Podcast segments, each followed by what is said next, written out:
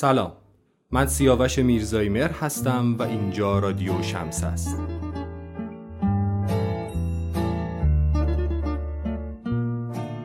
اگر دنبال کننده مباحث اپیزودهای ویژه رادیو شمسه بوده باشید حتما در جریان هستید که در این اپیزودهای ویژه آثار و احوال یکی از متفکرین صده بیستم رو بررسی خواهیم کرد. این قسمت نوبت جناب مارتین هایدگره که یکی از معروفترین فیلسوفان قرن بیستم بود او به شیوه نوین به تفکر درباره وجود و هستی پرداخت اندیشه های او بر آراء بسیاری از متفکرین معاصر از جمله فوکو، دریدا و گادامر اثرگذار بوده.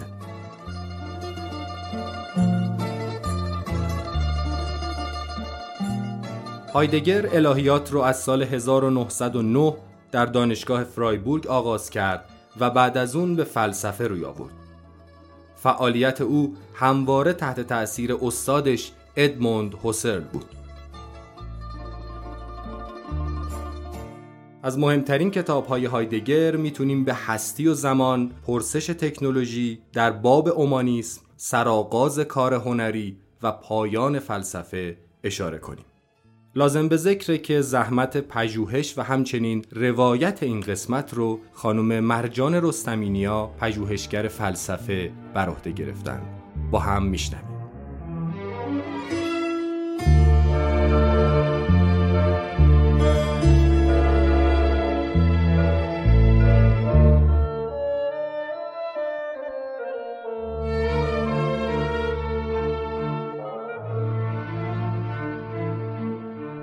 مارتین هایدگر متولد 26 سپتامبر 1889 یکی از معروفترین فیلسوفان قرن بیستم بود. او در روستای مسکرش واقع در ایالت بادن بوتنبرگ در جنوب غربی آلمان به دنیا آمد. خانواده او کاتولیک و سنتی بودند. او الهیات را از سال 1909 در دانشگاه فرایبورگ آغاز کرد و بعد از آن به فلسفه روی آورد.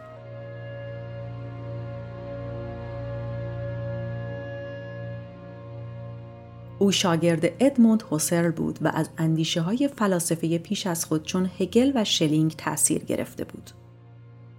فلسفه هایدگر بر اندیشه های بسیاری از متفکران از جمله میشل فوکو، ژاک دریدا، هانس گیورگ گادامر، امانوئل لویناس و هانا آرنت اثرگذار بوده است. اندیشه های فلسفی او به مکتب پدیدارشناسی و فلسفه وجودی اگزیستانسیالیسم تعلق داشت. او در حوزه متافیزیک، فلسفه یونان، هستی شناسی، معرفت شناسی و تکنولوژی به مطالعه پرداخت.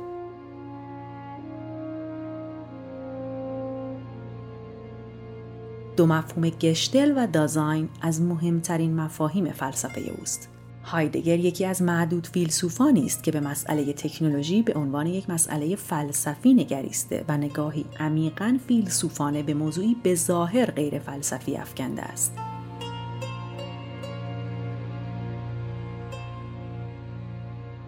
او یکی از نخستین فیلسوفانی است که در تکنولوژی و روح حاکم بر آن مسئله وجودی یافت و به بررسی شعن وجودی تکنولوژی، روح حاکم بر آن، ارتباط آن با حقیقت، نسبت آن با علم جدید و ماهیت آن همت گماشت. در سخنرانی معروفش تحت عنوان پرسش از تکنولوژی در سال 1955 و در اثر بنیادیش وجود و زمان در سال 1927 به تحلیل فلسفی وجودی ماهیت تکنولوژی می‌پردازد. او در آغاز بحث پرسش از تکنولوژی یادآوری می کند که سؤال اساسی او در این بحث سؤال از ذات یا ماهیت تکنولوژی است. وی برای دقت بیشتر در سوال بین تکنولوژی و ماهیت تکنولوژی تفکیک می نماید و عنوان می کند تکنولوژی با ماهیت تکنولوژی معادل نیست و ماهیت تکنولوژی به هیچ وجه امری تکنولوژیک نیست در واقع او قصد دارد ما را از سطحی نگری نسبت به ماهیت تکنولوژی نجات داده و ذهن ما را به آن امری که چون یک روح در همه جلوه های تکنولوژی حضور دارد معطوف نماید.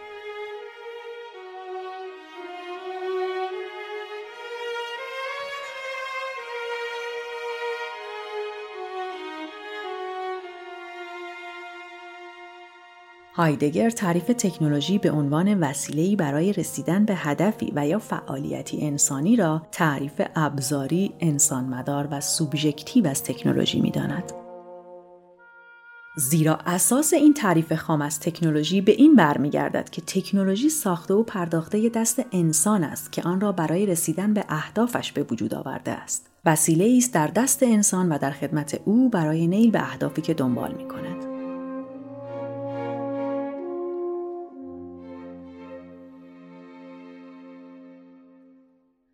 ابتدا به ریشه واژه تکنولوژی می پردازد. منشأ کلمه تکنولوژی در زبان یونانی است. تکنیکون عبارت است از امری که به تخنه تعلق دارد. تخنه به معنای هنر، فن و صنعت است. به عبارت تخنه هر نوع پدید آوردنی را شامل می شود. یونانی ها به هر گونه فناوری و ساخت تخنه می گفتند. اما در طول تاریخ هنر مورد قفلت قرار گرفته و فقط تکنیک مانده است. مثل ای که یک بالش قوی و یک بالش ضعیف است و پرواز را از دست داده است.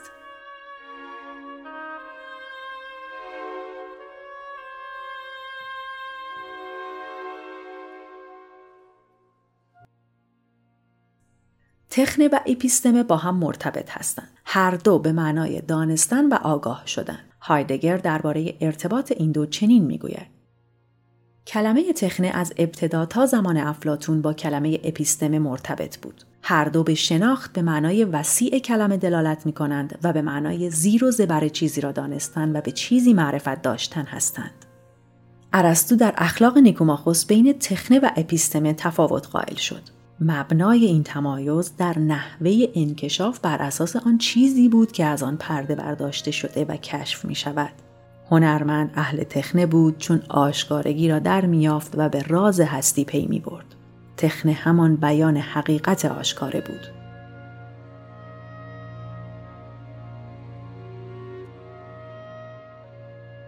از زمانی که دکارت در قرن هفدهم من اندیشنده را مطرح کرد و وجود جهان را وابسته به من دانست از دل این اندیشه اومانیستی فردگرایی اهمیت یافت انسان گمان کرد همه چیز باید در خدمت او باشد حتی طبیعت. از این رو سعی را بران داشت که قوانین طبیعت را بشناسد تا بتواند بر آن تسلط پیدا کند.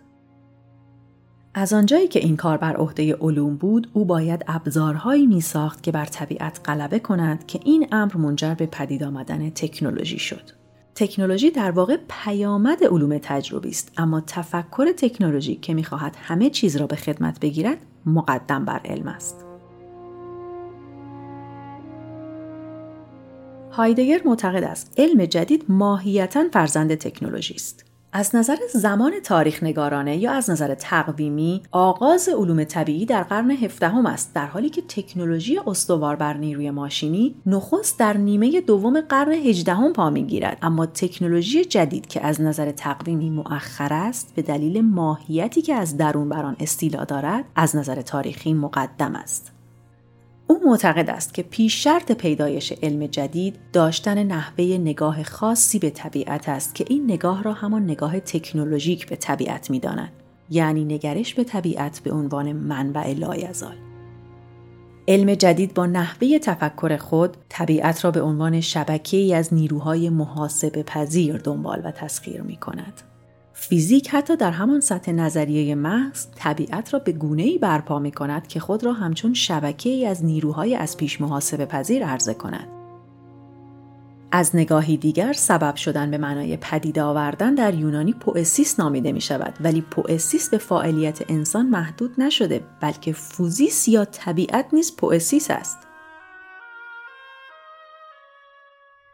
طبیعت به خودی خود بدون دخالت انسان اشیا را به حضور میرساند مثل ای که می شکفد و در آن حضور رسیدن امر مستور و پدید آمدن آنچه که نبوده است وجود دارد. هنگامی که یک جام ای توسط انسان ساخته می شود نیست در واقع پوئسیس روی داده است و این پوئسیس یا فرا آوردن هنگامی رخ می دهد که از امر نامستور و نامکشوف پرده برداشته شود و کشف هجاب گردد.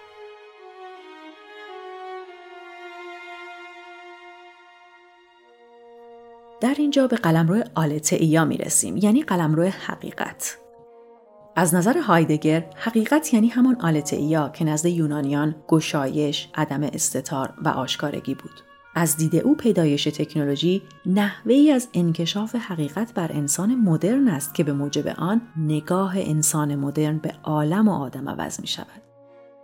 حقیقت نه به معنای داشتن یک سلسله مفاهیم ذهنی مطابق با واقع بلکه به معنای ظهور، انکشاف و کنار نهاده شدن هجاب ها و زدودن موانع و قبارهاست.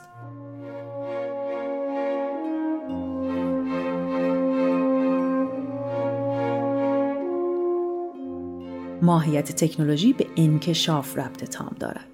تکنولوژی به عنوان نحوه از انکشاف و حضور است. انکشاف حاکم در تکنولوژی جدید نوعی تعرض است. تعرضی که طبیعت را در برابر این انتظار بیجا قرار می دهد که تأمین کننده انرژی باشد تا بتوان انرژی را از آن حیث که انرژی است از دل طبیعت استخراج کرد.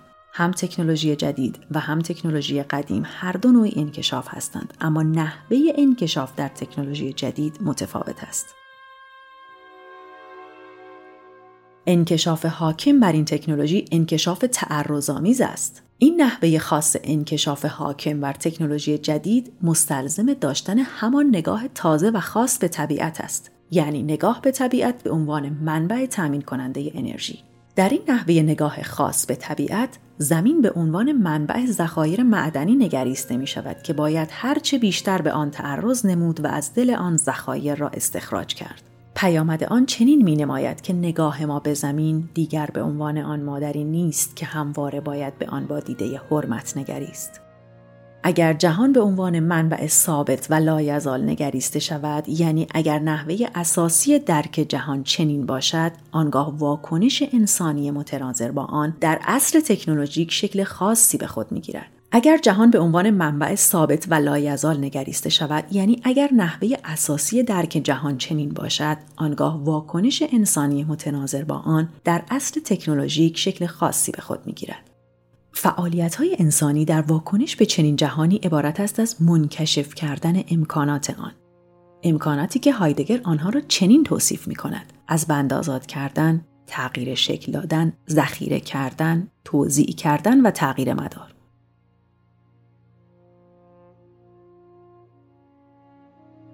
در واقع تعرض یا در افتادن به این صورت به وقوع می پیوندد که انرژی نهفته در طبیعت اکتشاف و حبس می شود و حاصل این روند تغییر شکل می یابد و این امر تغییر شکل یافته انبار می شود و آنچه انبار شده است از نو توضیح می شود و آنچه توضیح شده است از مداری به مدار دیگر جریان می یابد.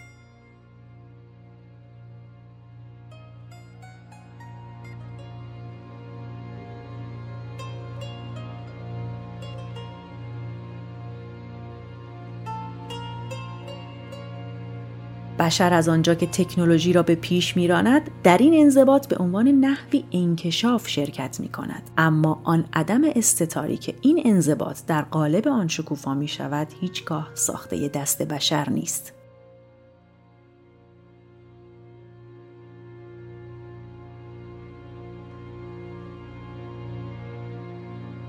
هایدگر آن ندای معترضی که آدمیان را گرده هم می آورد تا امر از خود کشف هجاب کننده را همچون منبع ثابت انضباط بخشد گشتل به معنای چهار چوب بندی و به نظم درآوردن می داند.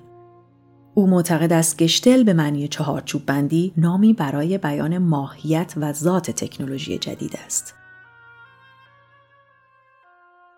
روح حاکم بر تکنولوژی جدید است که انسان را وامی دارد تا به واقعیت ها به گونه خاصی نگاه کند و آنها را نه صرفا اشیا بلکه منبع ذخیره لحاظ کند. یعنی جهان در خدمت سوژه است و این چهار چوب بندی در جهت شناسایی بهتر پدیده ها از طرف سوژه صورت گرفته است. در واقع گشتل امر تعرضآمیزی است که انسان را مخاطب قرار می دهد و به معارضه می تا امر واقع را به نحوی منضبط منکشف کند.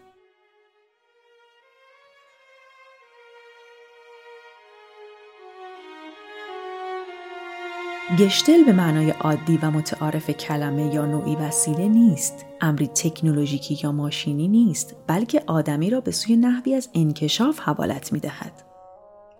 این حوالت دادن یا راهی کردن به زبان آمیانه یعنی به سوی فرستادن ما آن حوالت گرد هم آورنده ای را که آدمیان را راهی انکشاف می کند تقدیر می خانیم. تقدیر در زبان هایدگر به عنوان یک تعین جبری توصیف نمی شود. تقدیر بیشتر یک تلوس یا قایتی است که در بهترین حالت چهارچوبی را برپا می کند و مجموعه از شرایط را به عنوان تمایلی معین فراهم می آورد. به عبارتی در این نحوه خاص از انکشاف که در گشتل رخ می دهد ما به مسابه نوعی از تقدیر یا همان سرنوشت تاریخی خیش قرار می گیریم که تفکر و اندیشیدن درباره این سرنوشت به طور معکدی یکی از وظایف بنیادی انسان است. تکنولوژی به عنوان گشتل شرط امکان علم جدید و منشأ علوم است. تکنولوژی امری خونسا و اهریمنی نیست ماهیت تکنولوژی والا، مبهم و اسرارآمیز است.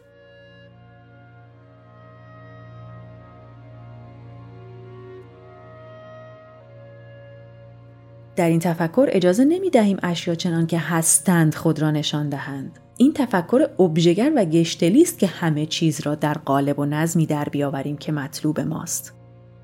این باعث می شود به طبیعت و زیست جهان با دید ابزاری نگریسته شود.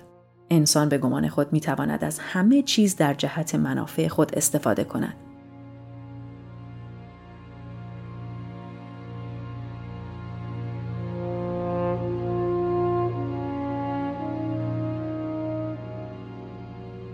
در رویارویی و مواجهه با طبیعت وقتی انسان در مقابل رودی می ایستد به رودخانه از حیث زیبایی و عظمت آن نمی نگرد بلکه رودخانه ابژه مطالعات علمی قرار می گیرد و آن را با ابعادش، موقعیتش و میزان برقی که می توان از آن تولید کرد می سنجد.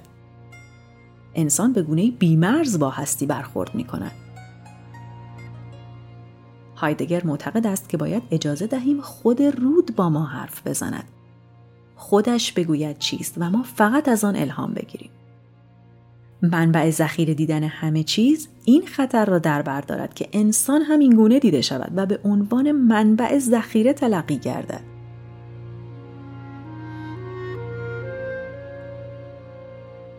این چهارچوب ها یعنی همه چیز را بر اساس مفاهیم تعریف کردن. انسان را بر اساس مفهوم تعریف کردن.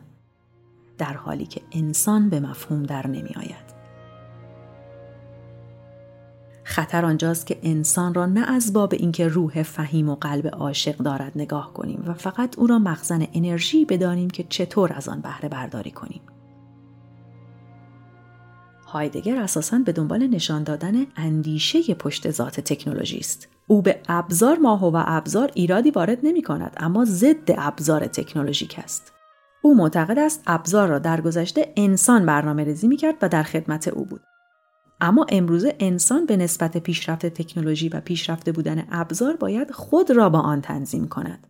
انسان طبق هر آنچه که تکنولوژی تحمیل می کند عمل می کند. بنابراین تکنولوژی با داشتن تفکر سلطجو و سلطگر خود بشر و حیات بشر را به خطر می اندازد.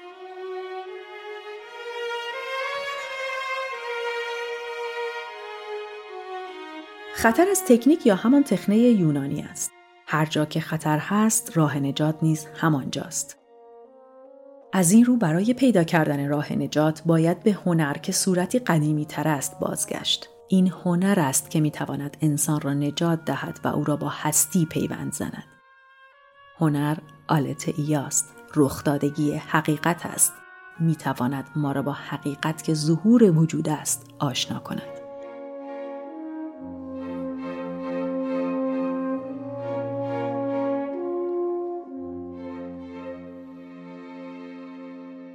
هنر بزرگ از دید هایدگر هنری است که حقیقت بتواند در آن ظاهر شود او در نقطه مقابل هنر مدرن را استتیکی می‌داند که فقط وجه زیباشناسانه دارد اما حقیقت را ظاهر و هستی را کشف نمی کند.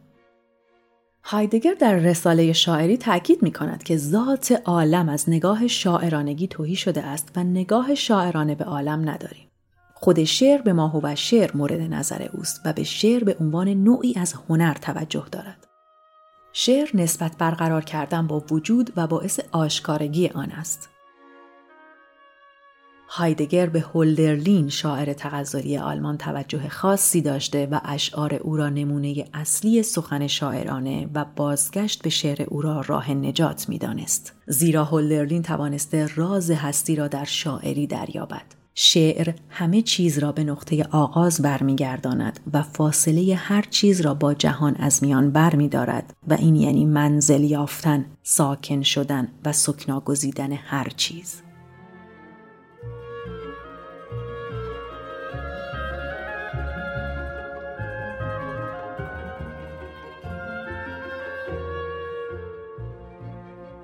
هایدگر اذعان می کند که مصیبت ما این است که وطن نداریم و نمی‌دانیم که شعر یگان وطن ماست و تنها در شعر است که لحظه‌ای در وطن به سر می‌بریم. انسان مدرن با گوهر خود بیگانه شده و در غم غربت به سر می‌برد و به طبع آن امر قدسی در زندگی نداریم و ساحت قدس به روی انسانها بسته شده است. در این حال تنها شعر است که به طرز مطلق به امر مقدس وابسته است. در نهایت آنچه در میابیم این است که تفکر شاعرانه در مقابل تفکر تکنولوژیک قرار می‌گیرد. آدمی بر این زمین شاعرانه میزید. اگر با تفکر شاعرانه به هر آنچه در هستی است بنگریم خود با ما سخن می‌گوید.